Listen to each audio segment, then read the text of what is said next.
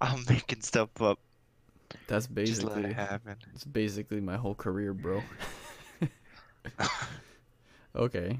Um, but as long as you're cozy and good to go and Gucci, I am likewise. Oh, that's good stuff. Mhm. Mhm, I'm Gooch. Nothing like some wild berry tea. Okay. So, hey guys, welcome to Tree Bark episode.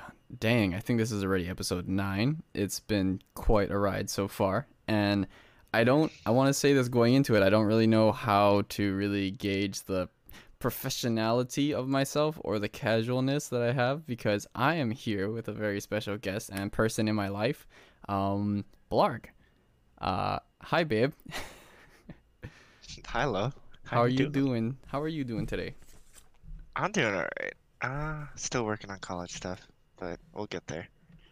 So, um, this is gonna be kind of, I think, a little bit, um, like a little redundant. I want to say because you know we've been together for already for like a good two, two I want to say two years and a half, and a lot of the things Well, that I'm, known each other for almost four now, almost. I mean, gee, what, 2017? S- 16, 17? I want to say like early 17 or late 16. So yeah, we're kind of hitting that mark already.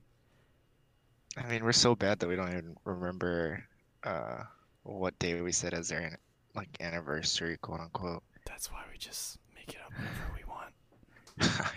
That's true. It's It's like a free, it's a free anniversary for whenever we feel like it. Yeah, because that's like the same way that me and my brother are treating our dog. Like, we don't know when Luna's birthday is, to be honest, and we're like, oh, we'll make it on like Halloween or something cool, and then we're just gonna say that's her birthday. But um, Wait.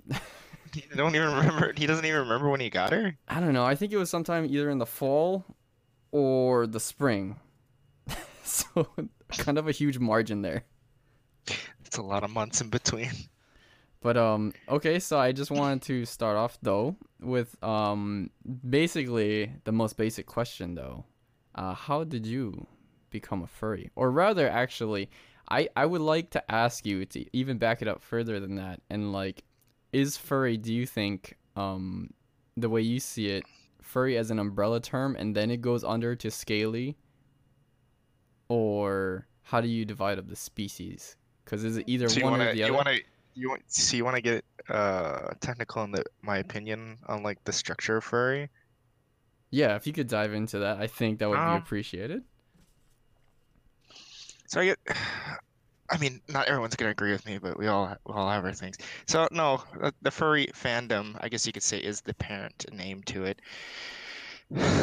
Instead of just saying furry, because furry is short, but generally a major population of our furries are furry, whether that's a fuzzy dragon or a wolf or So they're more cat. they're like I- furry on a basic level is think- more like canine or mammalian like. Mm, so I think no, like furry fandom is the parent name to all the subdivisions we have within it. So you have furry fandom as the parent name, and then under it is furry, and then you got big cats or you know whatever little subgroups or avians or scalies. And scalies have their subdivisions of dragons. So it's Like, actually there's, it's there's hierarchy. ch- it- To me, there's hierarchy trees that almost like you know, like an animal kingdom, except for furry fandom. It's a oh, that's a good furry fandom. that's a good way of putting it actually. I never thought about um the there would be a furry animal kingdom actually and there there's actually a hierarchy. so there's kind of Well, like kind of. I mean, it's a hierarchy to names. If you want to, if you want to get to that, that's how I see it. Mm, so it it kind of like branches off from furry as a general name, and then you want to like get a little bit more specific. You're like for you actually to introduce. I don't think I even mentioned it. Um, but you're a dragon, so coming from that scaly species, you would still fall under furry. Yeah, because furry, because such because furry is such a widely used term, even outside of it. Like, yeah, I don't think quote unquote normies or just regular people who are not part of the fandom generally if they see it will tag it as furry because that's what they know. yeah, that's like They good. don't they don't know they don't know the furry fandom naming kingdom, I guess. that is a really good point though because um, although it is a subset of already this subculture, um, a lot of there are I think a good point though is um, there are a lot of other like horse type of sonas and stuff, other horse furries, but there is also a different community that's also dedicated to like ponies, but they're not necessarily horses. Under furry, they're bronies, so it can kind of get a little Well, bit hairy. So well, even then, horse. So like, there is different horse types too. There is, there is the horses. Then you've got ponies. Ponies are actually a different type of animal. But with that, I mean, again, it's how they name themselves too. Because the bronies, some are tie had claim to ties to the furry fandom, but I've met bronies who do not claim ties to the furry fandom, but claim to that brother or sisterhood. I think Okay, they so like to the- call them call themselves, but they follow that of the fandom of the show. Yeah. Oh, okay. Yeah. So that's a very specific point there. So that's um. that's that's where brony the bronies term comes in. Is that specifically, just like with furry fandom, brony fandom is specifically to My Little Pony, not very specific to furry fandom. It doesn't mean they can't intersect, but they are, you could say, separate entities. Yeah, and depen- there's depending on the person, yeah. there's nothing wrong with like ascribing to both communities. It's not like you can just solely like commit to one. So definitely, yeah, I think we have some friends actually who have been in the brony community, but then they've slowly gone into the furry community and R- RIP Yeah. brony cons and stuff. that or they acknowledge both like even with other fur like what's great about just fandoms in general is like we can subscribe to multiple fandoms i mean you've got Mhm. people who are anime freaks or you know anime fanatics or however you want to call them Weeaboos. the great weeb weeb power or um was it otakus Yeah, otaku is the, even or- like in Japanese. That's like you're the obsessed, like you're committed to that thing. You're otaku. but I'm otaku way, so for you got- furry. you got those. You also, you also got people who are very have great fandoms into like the 40k universe, or say even like Blizzard. A lot of people are invested in the Warhammer. oh um, yeah, like communities and by and large are everywhere. You can find them in every facet of like a really as long as that's a good thing to think So- about too, because yeah, as sorry, long as you Warhammer, World of Warcraft. well yeah like anything that a lot of people can garner interest and relationships over and talk about like definitely can form a community um well kind of backing it up though um for you personally um and this is kind of tying into the way we met um that i wanted to bring up. So with like your career path um you're actually in the military and you're in service and thank you for that first of all. Um how how is that kind of bled into and delved into your background being or getting into the fandom? Mm, I mean, so I guess getting into the fan, um, I guess more for me because I did it so I joined so early, like pretty much out of high school. mm-hmm so pretty I much didn't really from have a job during high school, so in some ways it gave me financial means to get more into the fandom. oh no so like pretty don't- much from your adult life you you were basically out the gate with uh this career yeah, essentially. So yeah, so like I was, I say like alert, like when my first early days of the fandom and stuff like that, I was more of a lurker, but I did not know much until I went to to high school to learn more about the furry fandom and hormones and whatnot. But um, when I got into the military, to be honest, like it took a year and a half or like two years before I actually like went finding it, I guess, because I didn't really look for it in sub school, because a lot of my Mhm. social needs were met by like pretty much the people I was hanging out in su- in sub school and doing all that stuff. But So um, what were some of the- when- what were some of the fringe things that got into like oh i want to find out more about this Uh, I think when I was in Hawaii, to like get more into it, when I or when I got more into it, when I came to Hawaii, hmm uh, it and I looked them, I looked up the the group. It I found it as a way to like get more friends outside of work because I realized maybe I should have people outside of work so it's not so I can have experience that's not just like with the people I work with all the time. I So I like just develop a bigger relationship network, I guess you could say. Yeah, because I mean, would you say like branching off, like this is just kind of, I think the challenge that everybody faces, something that I certainly had to come to grips with was I was very social from high school, and a lot of the, a lot of the times, like going to classes or achieving a certain grade level is something that I wanted to go for because I wanted to be in the same classes with my friends. But dipping into college and then everybody kind of branching off, a lot of those friendships honestly kind of died out for me. And I still have some of my like main group of friends, but it, I, I definitely felt a lack of that social kind of very deep connection that I had before with people. Like even just being very not necessarily intimate, but like socially intimate. Um, did you feel any of that kind of strain? So like going from high school, like say into the military or something.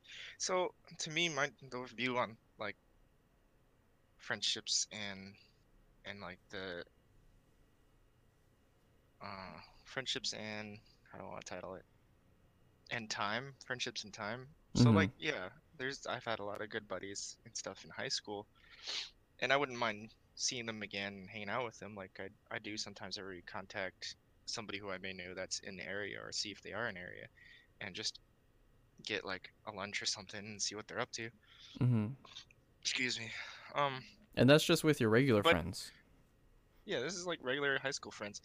So like um I think it's totally natural to like have communication drop out and friendship be on a stand standby because we can only maintain like the active con- conversation with only so many people at once. Yeah. like very high. And then there's others who you talk to and you're really good friends with but you don't talk to them as much. I guess you say you turn really passive with them which is i guess what i get to say with a lot of my friends is i'm in a passive relationship with them. And every once in a while maybe when i you know feeling froggy i'll poke at them and be like hey what's up?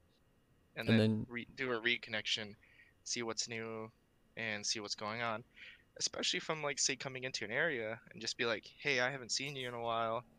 You are you free for the time that I'm here and stuff like that? Maybe we can do something, catch up, Mhm.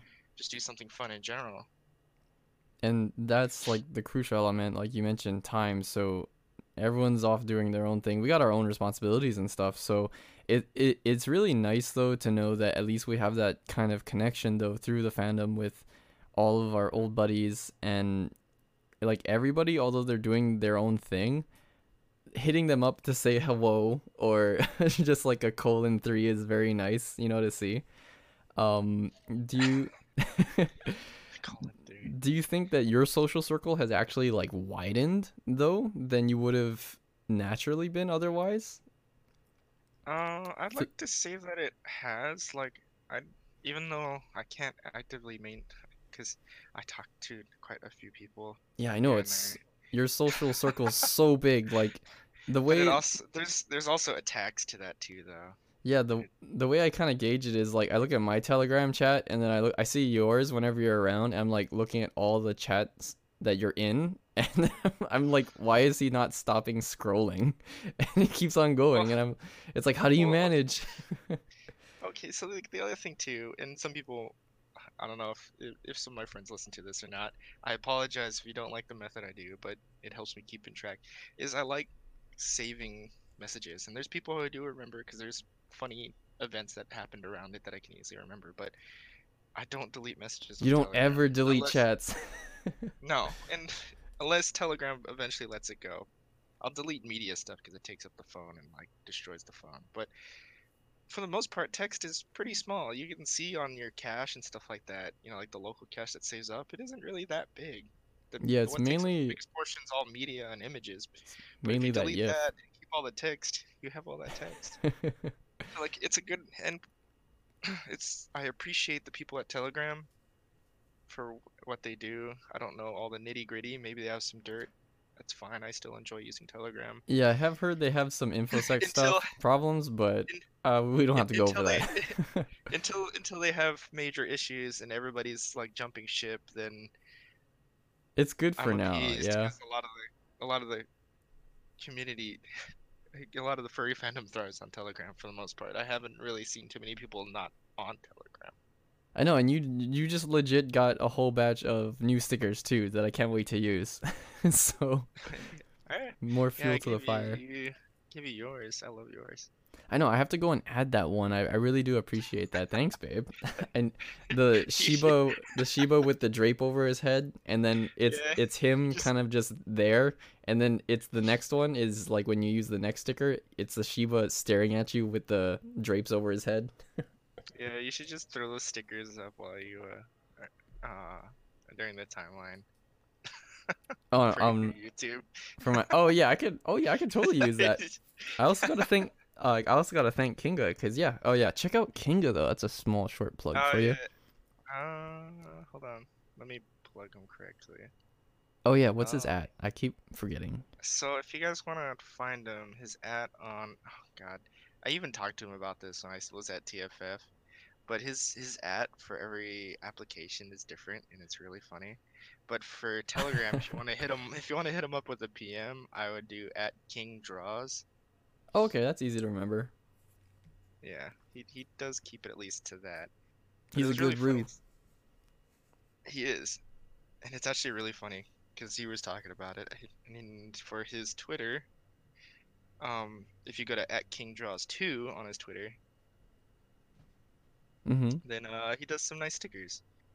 Yeah, if you like some kind of toony and dorky stickers, he he does some fantastic ones. Yeah, he's got a really good turnaround really too. Good. Yeah, it was like less than a week almost. Um, I mean, so the what was that? Uh, No, no, I no, go on. He does, he does some pretty good. He does some pretty good uh, semi-toony or kind of toony-ish uh, arts, like full-on arts. Yeah, it's really good. Stickers. Um, well, But that and I, I also he was also a guest on the first ever Tree Bark, so I actually have Oh, to give yeah, him a big true. thanks. He helped get this thing started, so I really do appreciate that. I mean, I don't, I can't Yeah, thank him enough for that. You, you know, actually, at TFF, yeah, he was talking about that. We were talking about you a little bit in that in that case. It was kind of fun. Oh, I'm glad he enjoyed it though, and yeah, no, I do, I do want to have a lot of reoccurring guests to catch up with people. I think that would be really good, and I think a lot of people would really appreciate the catch up with some artists and people. Um, so we'll definitely do that in the future. Um, kind of Yeah, delving, Oh, Well, sorry. Yeah. No, so kind of, yes. I know it's like a Skype call sometimes. it- I mean, we're Discord's pretty much the new Skype. Yeah, that's Hashtag true. It's not even better necessarily. It's not even necessarily better with like internet problem t- problems too. Eh, but I was just saying, like, yeah, I, I would let you know your guest and viewers definitely, uh, if if they have any reoccurring people they'd enjoy seeing throughout your episodes, then uh, I would definitely uh see what your viewers want to see. Yeah, for sure. And so kind of um, stepping back though, um, developing your character as Blarg, Blarg the Green Forest Dragon though. Um, how did that come about? Uh, do you want like how I got into the fandom, or do you want to like how the just hi- him in general? Well, I know was it like a deep-seated interest in dragons even before the community? So yeah, so like I got into reading through my parents and stuff like that, and I enjoyed a lot of fantasy books. Generally, more. mm, I didn't read too many sci-fi ones. There is a few sci-fi ones that I do enjoy, like the the one I mentioned, um, on a pale horse in that series. Oh, that's so I good. forget who the I forget who the author was. That one's a good one, and that one is still fantasy, but I'd say that one also hits a little bit of sci-fi too because it's more of a futuristic element. But for the most part, I do enjoy reading fantasy. So like Anne McCaffrey or like um, the Dragon Rider, which is a good uh, old book. I like reading the Eragon series. Uh, I have yet to read the last book in that series. I'm a terrible person. Which one was that? Uh, For was it under? It's a part of the Eragon series because I thought the last one was like a culmination of like it revolved around some kind of recap about a sword or something. I don't remember. I think it was the the one with the gold dragon on the cover was the one that I didn't read. Eldest? Was that the... No, that's not Eldest, is it? I thought Eldest was the second. I don't remember. I could look this up right now, but I'm I'm gonna be lazy on this one and say nah. But Yes, somebody so, will correct us. Yeah, somebody's gonna put in the comment section. Uh, you wrong. It's like, oh, okay, thanks. It was the purple dragon? Oh, jeez. Oh god. Oh, it'd be like dragon beers and just be like, oh, look at this nerd dragon. He's wrong. They're gonna push up their glasses and be like, technically, it's this dragon. Like, oh, I'm sorry. But as you're saying? Um. So yeah. So I I've read a lot of dragon books, but I've also read other ones that are that uh were interesting fantasy sci-fi ones. Um, there was one another one Anne McCaffrey one that I really enjoyed, which was uh about telekinesis people Mm-hmm. and like where humanity got to a spacefaring race and there's these telekinesis people that help with getting stuff transported to and from planets and they Oh. ended up having to deal with this bug A lot Or, of like, the sci-fi and fantasy elements. Yeah essentially so i've read a lot of sci-fi and fantasy and a lot of it's through reading some of it was playing games i mean halo was coming out i had like a, a knack for the the covenant elites especially like specifically the elites because Were they the Elites- scaly ones? Elites BB. Uh, I guess you could say they were the scaly ones. More on the reptilian side, though. Yeah, that's why I like the, the elite. like more than humans because they were just different. They were like not human. Humans kind of yeah okay human whatever. But, But no, like the it- creatures, like just sci-fi fantasy creatures, and dragons are like the most interesting ones. So that's I ended up going towards you know the elites in Halo, or like just playing as a different species character, especially as an Argonian or Khajiit and Morrowind, Oblivion. so Yeah, that that is a, a common thread though that I'm kind of realizing though as I as I'm trying to like see what the start is for most people and it's it's kind of lame to say this but like wow the interest in humanity is kind of low so when you go into these like fantasy realms it's like yeah frick yeah I want to be the dragon or I want to be like the talking werewolf or something like it's so much more interesting Well, to be okay, so to be honest, like when I was, I didn't really, I had a knack for dragons and stuff like that. But like in the Anna McCaffrey books, I've always imagined myself as a dragon rider, not as the dragon. Yeah, I do. I remember even um in your room uh, when we went up there in Washington to your old room growing up. Um, you have this figure, and it was one of those like puzzle kind of like wooden sculpture type of Oh, things. Oh yeah, And- hanging up. It's awesome. But no, but there's it. a missing piece though, isn't there? Uh, Because there's a I dragon, think there's more. and I heard. Uh, oh yeah, yeah, yeah. It had a dragon rider, and I specifically cut him off. But that was during high school though, when I was pretty much full set on to like dragons. I was like, I don't need no stinking knight on this dragon. So was that demeaning? yeah, it was demeaning to his look. So I was like, nah, I have no uh, master. I'm gonna purposefully uh, take this one off. And you also okay, is it kind of like a trope? Do all scalies or at least specifically like avian or winged beasts like um how to train your dragon? I don't know on that one. Like, I do enjoy the movies. I do enjoy those movies, but They I are good. Can't, I can't say for all of them because I'm sure there's, like a scaly out there that's like, that freaking sucks. No. Aw. I that would really bum me out. Come on, I'm it's just, got I'm just saying, it's like, got out of- out leather straps. It's got a really cute stitched looking Disney character but with wings. He can shoot lightning. leather straps, yeah. We're gonna. You know what? There's a lot of E621. Oh god, don't even yeah, don't even get that started.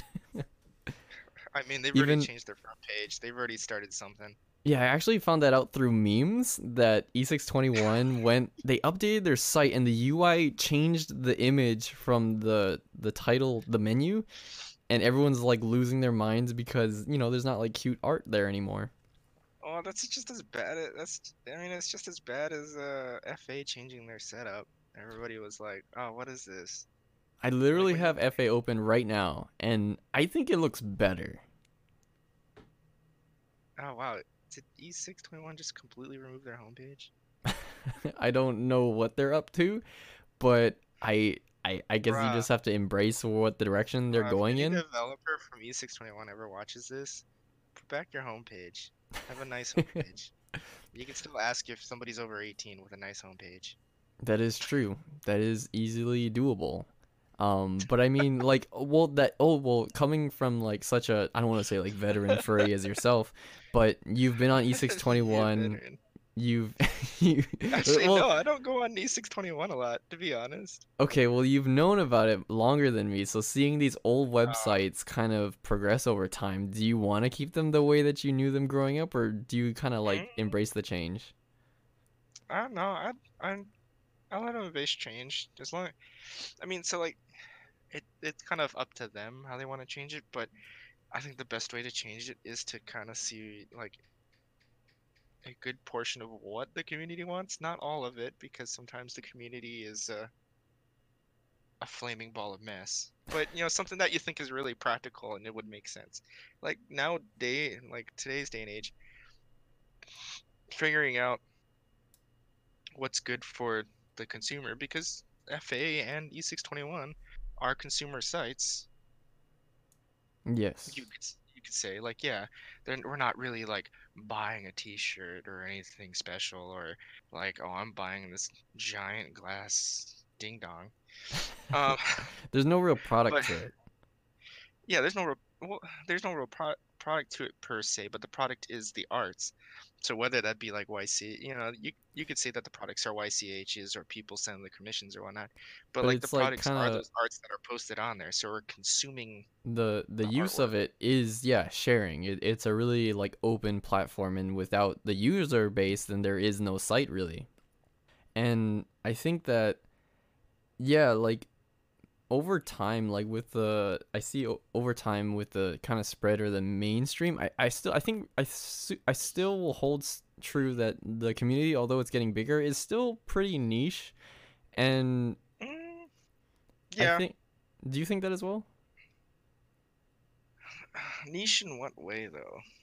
like within the fandom there are still many subcultures and you'll find like variety of things from the arts to the games and like you can always delve deeper but on a broad sense yeah i guess it is kind of scaling up more and more um but that i, I don't know if that's to lead to like necessarily more platforms for like i guess it just depends on the user base what people actually want to make for the community by the community and that's what i really appreciate Yes. So like the the success of the community is driven by the community. So we're and it's it's those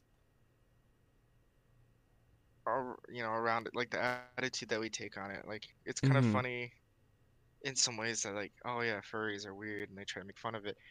But you take kind of take a look at it and we're already making fun of ourselves. We're not. It's like you we already know that we're trash and we kind of embrace it. So like there's not really much that you can already say that we haven't done because we already know. I see I seen this one meme where it's like these two strong armed people like um you know that like bro fist each other or that they're like shaking hands oh yeah, over that meme. and it's like anime community on one side, furry community on the other, making fun of furries and that's what they're shaking Oh. or yeah, Beastars, yeah. that's another good one. Oh, you should watch the English trailer for that. It's I'm actually Um, might be interested the- in rewatching Beastars in English. I don't know the Actually, it doesn't seem too bad. I don't know the person who is dubbing for Legoshi personally, but I know he's making waves actually in the furry community. Oh well, everyone, because the furry community is like has such a fur boner for That sultry wolf. The Goshi, But yeah, no, he for that does a, sultry wolf and that that succulent uh deer or yeah deer. Louis. Yeah. but I will admit, Or- no, I, I haven't heard Uh. his name though. But I will admit the um, it is pretty cool to see. He, I don't. I'm pretty sure the voice actor is not a furry. I mean, that's how they all start, right? Uh, but they, I mean, he's been embracing it though, and been doing uh Twitch streams and whatnot. And and did you hear recently the his reading of the Uwu and the Bulgy Wulgy? oh. I can't believe he did that. I, I, well, he went on for I'm some time. Didn't, I didn't surprise he did. I'm surprised he didn't read it, re- read it in the first place. But I, he went on pretty, pretty far. yeah, and then he's like, "Oh, I can't do this." it was it was great. But I mean, who is it? Haida? Haida in the. Uh... Haida was the yeah hyena from Aggretsuko, and he's Yeah, yeah he's also a super iconic figure now in the fandom. Isn't he playing as um, the best friend, Best friend to whom? Lu- Legoshi? Oh, the voice actor for Haida is actually dubbing as the was it the golden so. retriever? Maybe. Oh, I'm gonna have to look that up now. But yeah, I maybe. I really- somebody, somebody in the comments is gonna say, "Oh, he's dumb too. He's dumb again. Strike twice. wow. Dumb." I just think of him. Did you ever watch BoJack? I just think of the golden retriever as Mr. Peanut Butter from BoJack Horseman. oh no! Why would you associate that? Because it's not a crossover episode. They're oh god, what is this? A crossover episode? but it's no, it's just like those parallels. They're just they make the most friendly characters that are kind of sidekick best friends as just like man's best friend is a golden retriever, and that's so perfect. Yeah, but like, look, look, man, I should know Legoshi's best friend's name, and I can't remember. I actually don't know it either. I just called him. I'll just call him Mr. Peanut Butter. No, don't call him Mr. Peanut Butter. That's degrading. That I like. I like When we him watch it, Mr. Peanut Butter. when we rewatch it, when the Netflix series comes, and then we'll be in bed, I'll just I'll just point out Mr. Peanut Butter whenever he's on screen. Oh You sound so excited. No, But I'm just. I'm just thinking about the other bedroom there. oh yeah, I so might have to. I might have to move to that bed. oh what bedroom? what what is this new to me? Am I No, this, no, the other bedroom in the house, dork. the other bedroom? Yeah, Hmm. the one that your grandparents use when they visit. Yeah, that one oh I put the other dragon plush in there now. He's just chilling in there. Ah, he needs to come back. Oh yeah, so to give people some context, um, right now, well, the whole main reason why this interview is not actually happening in person because we freaking live together, but um, Blarg's all the way in Washington for work, and as you know, like I host this from Hawaii, so there's kind of that divide right now. I mean, if you want, you can come over and have a personal interview. I mean, that would be great, um, if work wasn't a thing and if more work wasn't a thing. You know, who needs to work? Who needs money? That's you know what? Money's the root of all evil. We don't need any of that. And then I go to the front gate Uh, of the airport and they're like, "You need some of that money." I'm like, "Oh. Hey, don't worry, coronavirus has got your back. Oh god, no. like, Don't For only like less than Ah. a hundred bucks, you too can fly today. Uh, you know what? If anything, that's probably one of the perks of coronavirus. Not that I'm saying that there's anything good about it, but it's probably reducing travel, and a lot of people who are quar- or are should be quarantined are quarantined. So I I see that there is a good hold on it, but. Um, the hype is definitely real, but not in the right way. Did you, there was even this tweet by Elon Musk saying that I, I don't know if I'm quoting it um, directly, but he said the coronavirus thing is dumb. Like that was the whole tweet. and I don't know what it is about Elon tweeting about stuff that gives things valid- validity, but so many people were just like, yeah, it's basically no more harmful than the flu, but it's just a new form of not necessarily the flu strain, but a virus that's not totally um eh, because it only harms people with like respiratory and um illnesses that are typically more um I would say like destructive to elderly people. Um so it's not like the plague. It's it's definitely overhyped. Yeah, but I, I guess it, everyone's just concerned because well, I mean, the other things to consider is that it's new, so like new things are scary. hmm yeah, that's for sure. Yeah. So so there's there's that, and then there's also like the way that media like I'm gonna step on my soapbox media real quick. Media No, go for it. today is very quick, very short, and not always precise. Mm-hmm. So with that, you know, we get. I guess you could say a lot of people feel that we get information overload or over sensation. So at the point to where it's like, oh, maybe I should start freaking out it because how many multiple media sources start talking about it. So like there's a benefit to it because it brings awareness really quickly, but at the same time maybe it's too quickly to the point where it's like oh, uh people are now freaking out about it over something that's really small. And I I'm not this. not saying that coronavirus is really small because it is I mean it seems to be pretty infectious quickly, although the damage that it does is not very high. And the only other concerns is that it's just new. yeah, It's and something something big to look at. I mean, it's better than having the uh, February? No, January. Was it February or January meme? when it started I don't want to call up, out the name. well, No, not when it was cropping up. Whatever meme that was for that month. I don't know. It Oh, was probably something. January. The January memes. It was yeah. it was It's, pro- it's better than the January memes. It was probably something like with World War Three happening, and then now I was trying to coronavirus. I was trying to avoid just so- mentioning that, to be honest. so you're gonna get drafted, and then you're gonna get sick and die of plague. So welcome to 2020, the new decade, new year, new me. Let's get it. But New year, yeah, I get sick and then drafted. we're gonna have a strong force. Um, but that's actually we'll to, like we'll go to Space Boys. another. Oh yeah, you know, just go to Mars. Um, Space Force. hey, that's a real thing.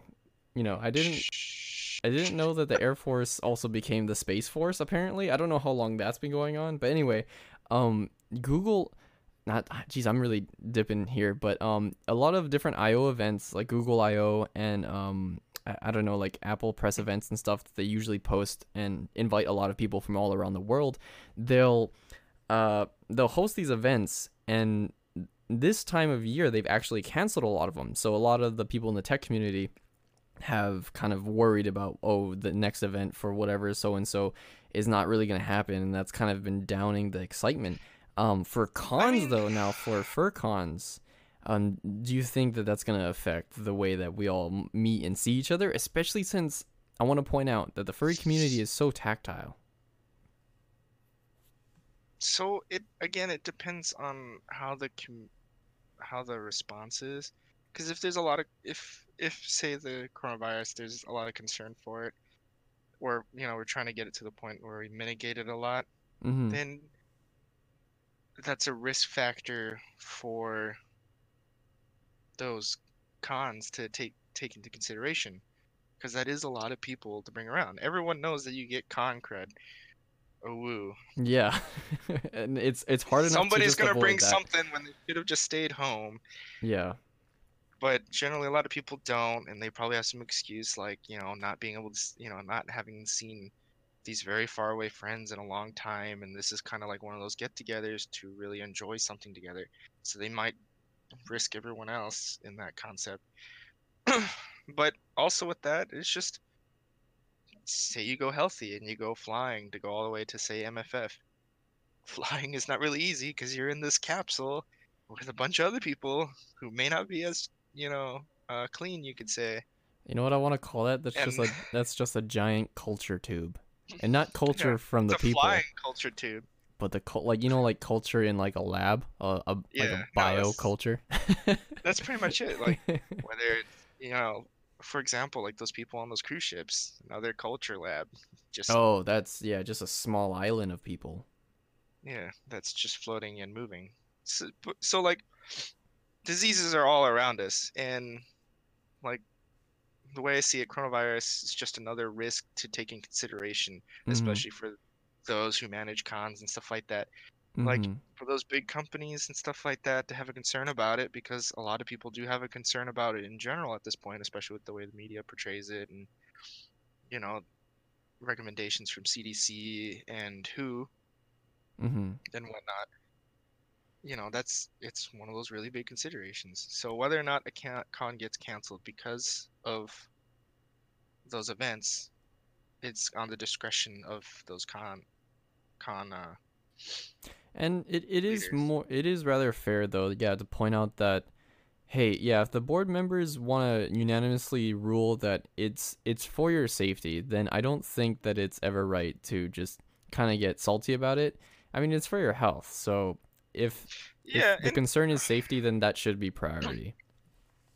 yeah, and then that that's one of the things that they would put out as a response to like all the stakeholders or us as the consumers is like, hey, this is this is what's going on, and you know, as much as we'd like to, you know, an example would be like, as much as we'd like to see you come this year, Mm-hmm. um, they can either say like, we're gonna hold it, we're gonna reset our date to X day that we're gonna host the con, or be like, hey, we have to cancel this year. We'll, you know, they'll do some way to, you know, refund it back or find a way to yeah, I mean, to make it better for the next time that they can proceed forward with it.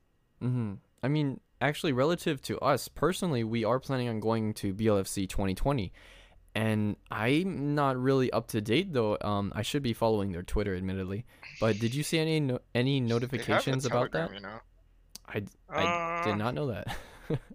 I mean, they have a Twitter also, but um, did you see any notifications about the status of like whether or not it's gonna affect the con for BLFC this year? yes. So right now, so if for those listening and you guys want to watch the BLFC announcement, so on, they do have one for their Twitter. I don't remember their handler, but they it's probably something like at BLFC or something. I'll I'll look it up here shortly. But if you want to follow their Telegram, which is really easy, it's t.me slash biggest little fc. And uh, their post on March 2nd uh, states, "We have no plans to propo- postpone or cancel BLC in response to COVID-19 or Oh, okay. coronavirus. Oh, we are great. working closely with the hotel to implement implement additional sanitation measures and precautions to prevent disease spread or disease spread in general. And we are closely monitoring development. More information soon to follow. So they are keeping active with the community and talking, which is what I would say a lot of the con cons should do is to keep constantly active with not only their board members and their volunteers and stuff like that, but also with the consumers for those conventions. Yeah, it's a really good board and just very responsible of them. I think I think that's the way that you mentioned it. It's it's handled beautifully that way. And as long as uh, we can communicate that um like hey, you can still come and it's not affecting us, then I I would feel safer with that sentiment. Um speaking of cons though, um Mm. how how many cons do you think that you typically go to though per year? I feel like it's an increasing number for you. I mean, am I wrong? Uh, mm, I'd say like at least two. I try to hit up two at least. Uh, also, for those, as I said before, for their Twitter handler, it's at biggest little FC. Okay. So, how many cons I go to? Uh, generally BOC and MFF. I went MFF twice in a row right now. Uh, I'm not sure if I want to drop MFF or keep going with it because it is a really enjoyable con for that one. It's just really big. So just Mhm. keep in mind that it's really hard to like see everyone at once with that because it's just so It's fat. like, is it also like the square footage now? Like, keeping in mind that I've only been to BLFC. Um, for you personally, is it just like the the huge area, or is it just the density? Mm, both, because so like MFF is massive. It takes up multiple hotels Oh in that whole convention strip alone. So like it sometimes a pain in the butt to get into those hotels. if if if you're one of those traveling furs like myself, mm-hmm. sometimes you can kind of get away with being like, oh, you know, I got status with so and so company. And then you kind of just book during those con times and you get like 48 hour hour guarantee in most places. Oh, wonderful. So so like for me, although I don't know if I'll keep my status for uh Hilton for next year, for this year I can um at least try do MFF again using that status if I don't end up getting a room. Mm-hmm. The the one thing though that I've learned to get accustomed to during cons is that although that there's events set and you have some panels that you want to see, everything that you're gonna do or at least anticipate doing is totally out the window. So you could be doing one thing in the dealer's den or get pulled over to like a con room party or something and you just don't know what's gonna happen. Well, that's like the fantastic thing about it. So, so like the convention's there for us as a fandom to get together and just enjoy. If if it's room parties that you like doing, or if it's like you know friend surfing, Mm-hmm. or hitting up the dealer's den and talking to all the dealers, seeing what they do, or being part of the dealer's den, or being a panelist or whatnot. You can all enjoy that. You enjoy the con the way that you want, and yeah, you're right. Sometimes it's just very um, snappy. It's like, oh, I'm gonna do this next, even though you had like a formulated plan. Um, sometimes it's just whatever is in the moment because there's just so much going on. It's Yeah. very, very um, sensational There's so much energy. and and it, and it, yeah, there's so much energy and sensation and emotions all in one like area. Because there's probably couples there that have long distance relationships that don't see each other often until they come to these conventions, and sometimes they Very true, Yeah. because it's such an online based community. Mm-hmm. Um so delving into like yeah there's so much energy there's a lot of furs that you're meeting at the cons and you're also i bet like discovering a lot of new things. Are there are some of those things like new hobbies or like fields that you get interested in from the cons or just i mean in general? Because i know you're into photography a little bit of sketching and trading art with other furs.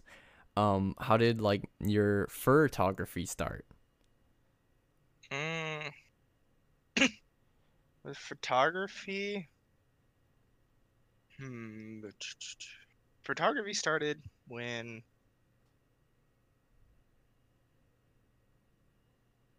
I was traveling a lot, and you know, with both not only with the military, but also the cons and stuff like that. And like, I did the first deployment with the one biggest mistake is I didn't take a camera with me. As much as I had my phone and stuff like that, and it was okay. I mean, phones at Mhm. that time were, you know, decent enough. It wasn't, you know, as good as what I could get with a DSLR full frame, or like a mirrorless or just, not, well, I mean, not all DSLRs are full frames, but um, just having a just a nice camera in general to take with specifically to take photos. And when I was hanging out with the furs over at Pro Ridge, Book Off was selling a Nikon D7000, and nice. it was like for 500 600 bucks for like a, a whole start essentially a whole starter kit. All i needed was like a bag to carry it in. And i almost didn't buy it that day. But i ended up looking at my bank account kind of walked around mulled over it. And then i was like okay i'm gonna buy it. So and so i bought it. at least peripherally, like you were looking into cameras at the time, and you're like, oh, you know what, this would really be good, um, on my travels. Yeah exactly and that's how that happened is it's like you know what this would be great for my travels and to anyone anyone who takes photography and I, I'm sure a lot of maybe a lot some of the professional ph- photographers may agree uh, may or disagree too i don't know Do you speak with a Take lot your- of? what was that? uh, take your camera, like take your camera with you. If you're climbing a mountain, take your camera with you. Even if it gets beaten up, at least you have your SD card of the pictures that you took during it. But just take it with you because you never know. You like, there's never gonna be a time where you're gonna get the perfect shot. You might miss the opportunity to have the perfect shot, but just take pictures. But there's sometimes, nice. yeah, there's sometimes those moments that you couldn't have captured otherwise. hmm And did you? Um, I don't know about this actually personally. Um, are you into any other specific like Telegram groups or other fur groups that have like a prevalent like focus on photography? No, actually, I should probably look that up. That's a good one. I don't know. Yeah, I don't know if that even exists. I was hoping, hoping if like you could think- I illuminate think- me on that. I, th- I don't. Yeah, no. I, don't know. Now I gotta go. go look that up. I gotta go. I gotta go ask a few people. There might be a few people who might know. Cause I'll have to- um, I'll have to delve into that. You know, there was one thing that you did mention to me a while ago, and that was um I do like how every like artist in a sense because art is so general that um you know from digital illustration to writing being an author um to photography like you can you can be successful at it especially in the community that supports it so well um the you mentioned this one um thing that you wanted to try where you go to an event and I don't know if any other furs do this though. Do don't they charge like oh if you want half an hour of photos I'll I'll do it for this much. Yeah, I don't. I kind of. I kind of want to try one, but I don't. I haven't. Maybe it's just because I don't know enough photographers to to do that. Because I never heard anyone really do photo commissions. Like you Mhm. know, they'll sit down with you, take photos of your characters and stuff like that. Like I haven't really seen any of that with the photographers. Do some do and some maybe people it's just because I don't. I haven't looked into it, Mm-hmm. so I don't know.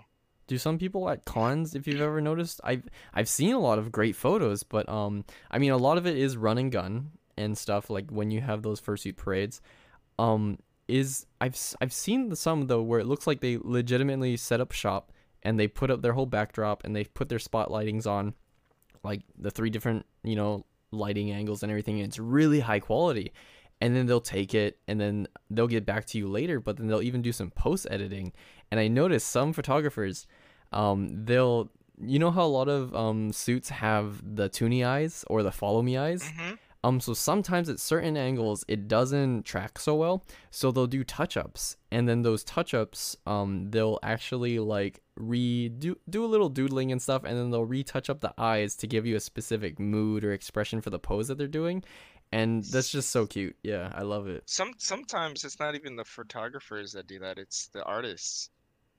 The some artists who- themselves. some artists will, uh, like, if you give them a photo, they'll edit that photo specifically to do that.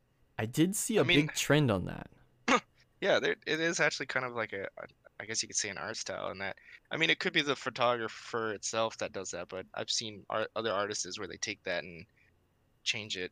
Um, like uh, some some photographers do panels specifically with certain moods. Um, there was one with Blue Hesna, I want to say. I I hope I said it right. Blue Hesna.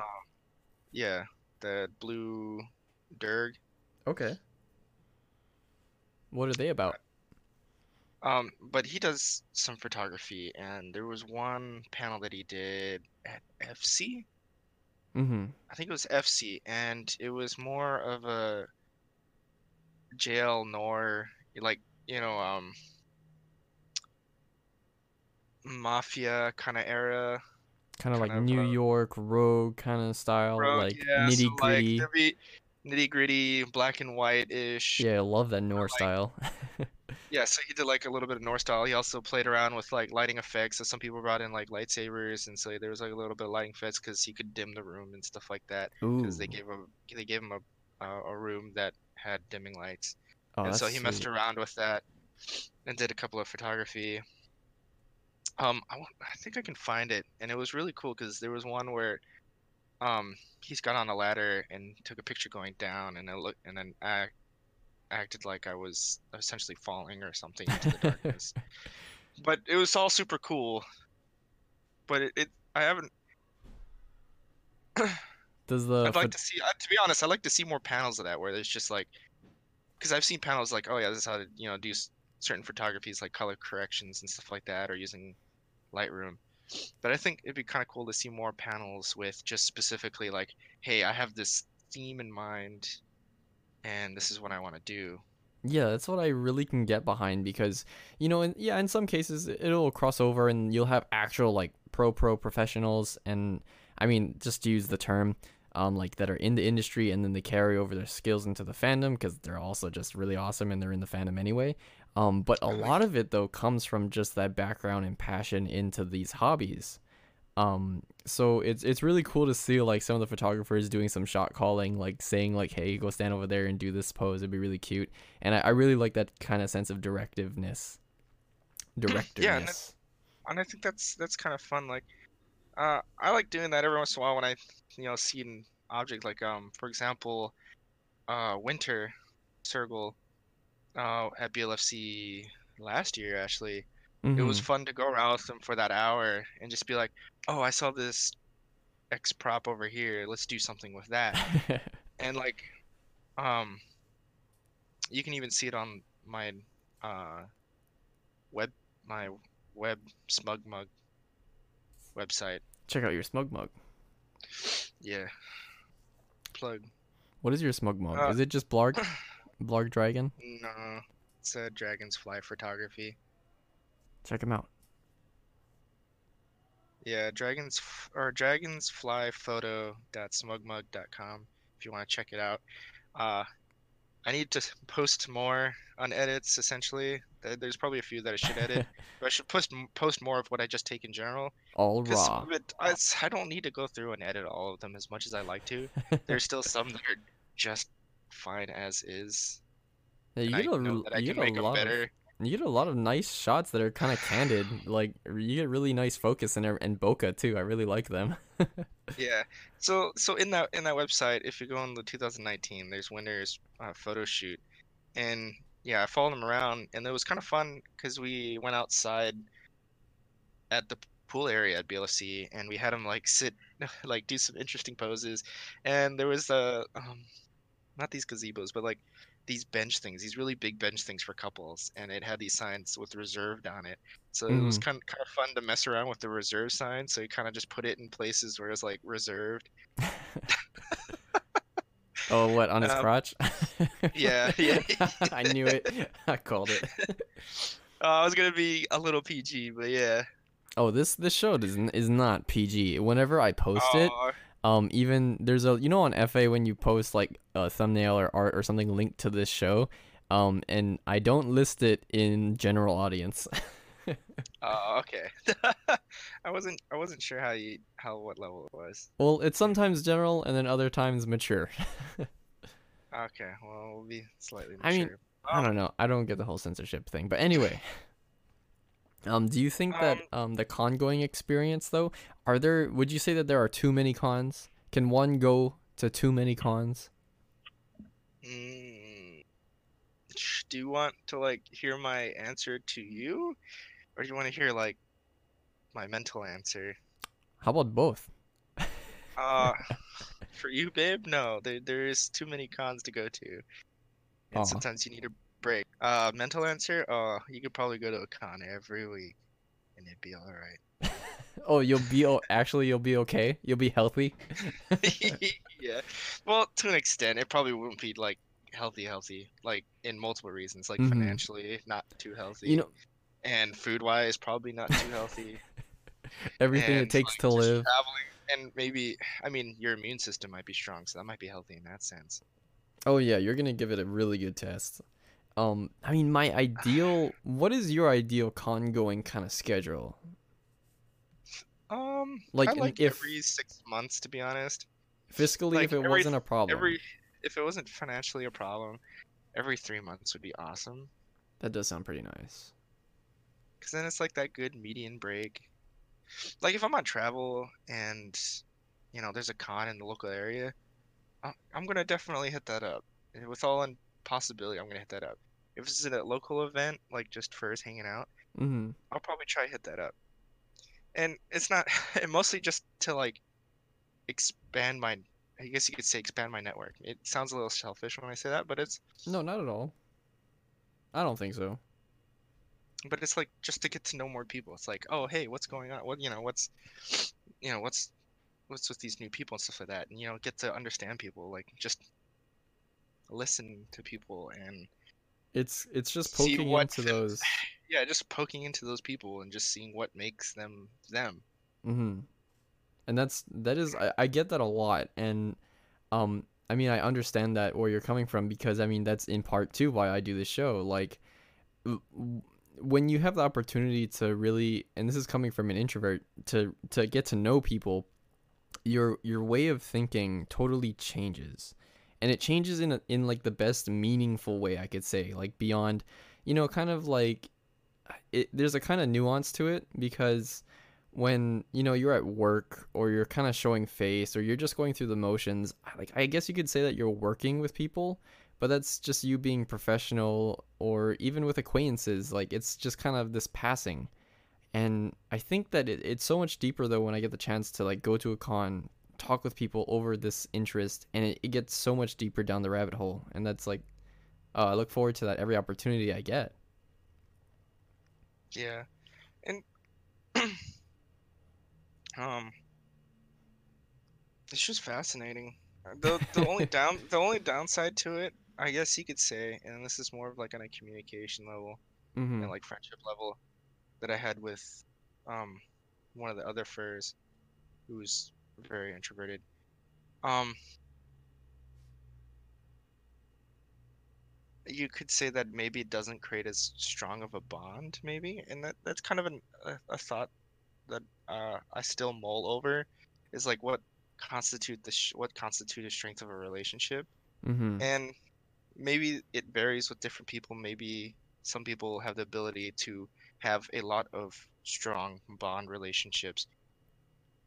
That is I'm not gonna say that myself is able to do that, but like maybe there's a certain extent like yeah you get to know a lot of people but maybe it's those bonds are not as strong as say those people who might be more introverted because those introverted people have strong ties with those around them. That is speaking to it's just not in plethora Yeah, that is speaking to a lot of people of the fandom that I've noticed, and I don't think I, I I would not hold anybody against you know you know like not socializing because they're either too shy. Like everybody's got their own pace, and I I totally respect that. Um, hmm but definitely I think that you only grow though when you get to know a lot more people, and then you develop like a different kind of empathy muscle in your brain. Um, I mean I don't know like you know really in depth psychology or anything about that, but getting to feel yourself in other people's shoes is definitely something that helps you grow. Um, i think that's that is a fa- you know a fascinating thing to do. Like that's why i like the furry fandom. To me i'm comfortable with the topic of furry and starting from there. It's like oh what's you know what species you are what's the backstory of your character get it you know kind of kind of lead that in as like a as an introduction to learn like you i don't you know whatever you know to learn you whatever preference you are whether that's you know are you a they are you a she a he you know but mostly to get that basis of who are you oh i am uh and you can ascribe Dra- anything. Dragar the the Great or something, yeah. and I have taken over multiple cities with my great power. and with that, and then it's like okay, and then you you know you sit with them. It's like oh you know I'm Blarg, and then you explain the character's backstory, and then you can get into other things. It's like oh what do you you know what do you do for for work or like what are your interests?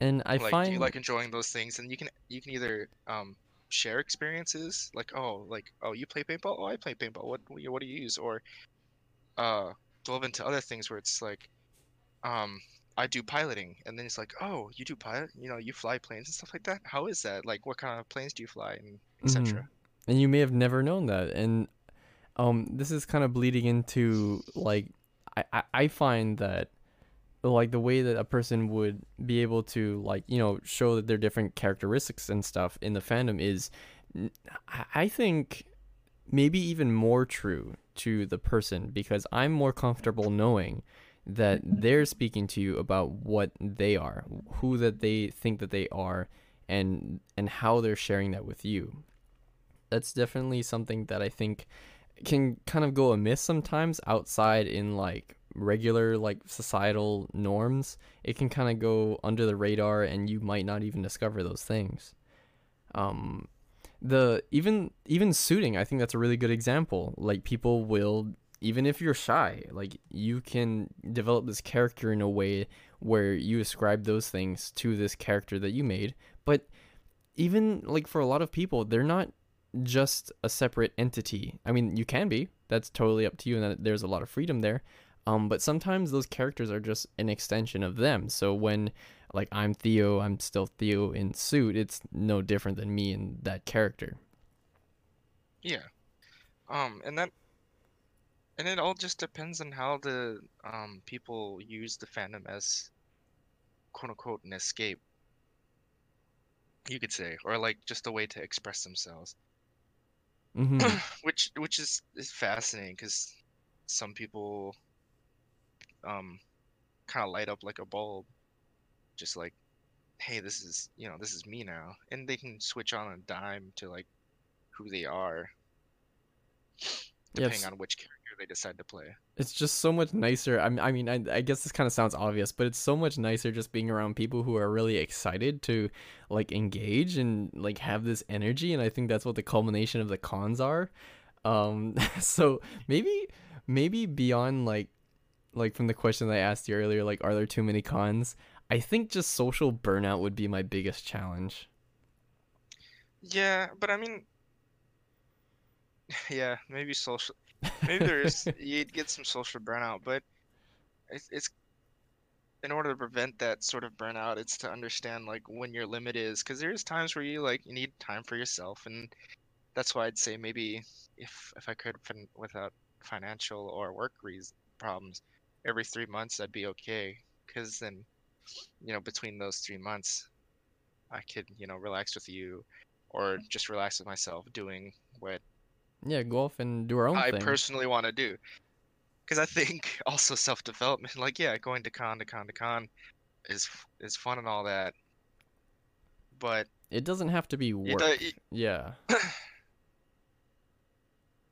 it may not it may not provide much development that you need unless you're say like a volunteer and stuff like that, and you're volunteering in an area that you wish to keep developing. Uh, I was talking to um, Digit actually when I met him at TFF, and Mhm. he's getting into like a degree in video and audio stuff. And I told him like, why don't you just volunteer in say like AV areas and stuff like that? Take you know, because those are perfect times to take lessons or put it in practice. Like BLFC, I'm sure they have volunteers for those AV sets or for those um, video cameramen. And Yeah, I'm sure they could use That's perfect opportunities to gain skills, they can use even at a all the help. Yeah, for sure. And um, that is talking to a really good uh, uh, place because I spoke with uh, Paradox before actually, and he's definitely invested in that um, side of the community from all of the production work that he's been through. And the the cool part, just to reiterate what he said, was um, when you're on like a gimbal or a crane or something like that, really expensive stuff, really high end stuff, and you're getting the experience with that. If you mess up, that's that's okay. That's a part of the experience, and learning from that is okay. Um, because you're. oh God, we can talk about that later. But um, but you have the ability to fail without really um severe consequences because your boss is like a talking badger or something you can you can have that kind of levity to enjoy the working and developing your skills You know, it'd be really funny if the boss was a a, a mole. a bowl. No, what? a mole with a Oh. hard hat on with a pickaxe. He's just gonna be Mr. Resetti. yeah Yeah. uh i Why was did you um mess up this camera? Uh, i'm so hype i don't know what his new role is in animal crossing um uh, think he's supposedly the rescuer. He's the rescuer, so you can so- like fly back to the house or something. Yeah, but he's a mole. He belongs in the ground. That's his natural habitat. And then uh, he's gonna Yeah, be what in the helicopter? Even moles, even moles have to adapt and change and keep their jobs alive. Right. They got to get their licensing for piloting. The air is where it's at. I think I that's know. more of an avian perspective. but don't worry, we're we're gonna get stuck specifically on a stranded island well, I that I mean, I got to build. I got a good start. We live we live in the 50th state. I think it's super funny. It's like, yeah, we're gonna put you on this nice vacation package to a stranded island and survive. It's like, You know, oh, see Master Tom Nook, he's he's back at it again. You think you think you instead of- escaped his clutches? No. instead of uh, who is it? Tom, uh, The new Bethesda developer. Bethesda.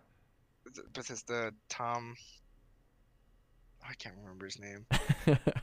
I don't know who The one who made. Skyrim, the one everyone makes fun. Of Oh, Tom Howard. That's what it is. Oh, Yeah. okay. Like instead of instead of like oh Tom Howard, it's like oh Tom Nook. Oh, is he getting is he getting flack for that or something, or is he getting joked around Tom with? I don't know. Tom always comes up with some like grand scheme. It's like, oh yeah, you know what? I built you this house, man. It's all right. By the way, it's gonna cost you an arm and a leg.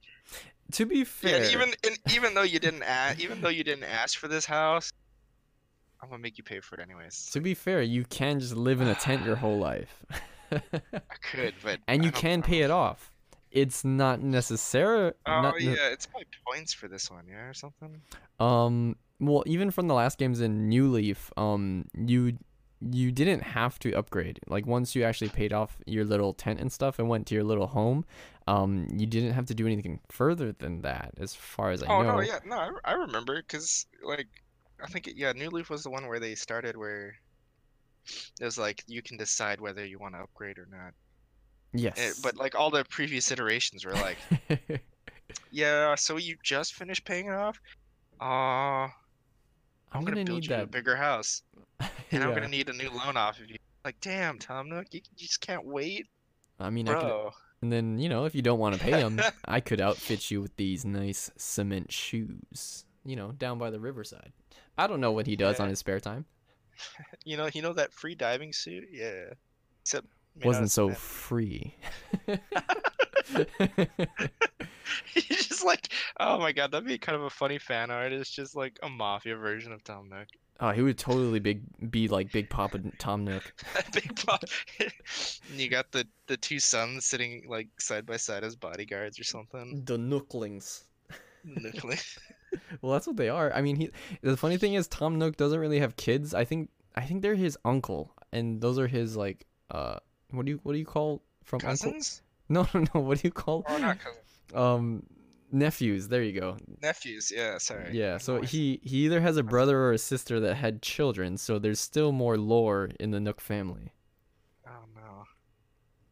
I mean, the Animal oh my Crossing. god, what if it what yeah, what if it is a big Nook family? They're just part of the mafia. I mean, they could go in that direction. It sounds a little dark for for Animal Crossing. There's a dark crossing. Yeah, that's the extended uh, DLC that they. That's what took so long for the Switch release. That's why they had to delay it for a year. Oh, that's what it is. Yeah, because they had to figure out how to handle uh, um, good old Tom Nook. Yeah, how do you fit in guns into Nintendo? I saw, I saw a meme on that. was it? Was it? What was it? Uh, It was a picture of your character using the selector wheel for all the tools, right? Mm-hmm. But they they covered all the tools with like the guns from GTA where the Oh, selector God. menus are. So Oh my gosh. Um. Okay. Oh, yeah, shit. it's just select your tool.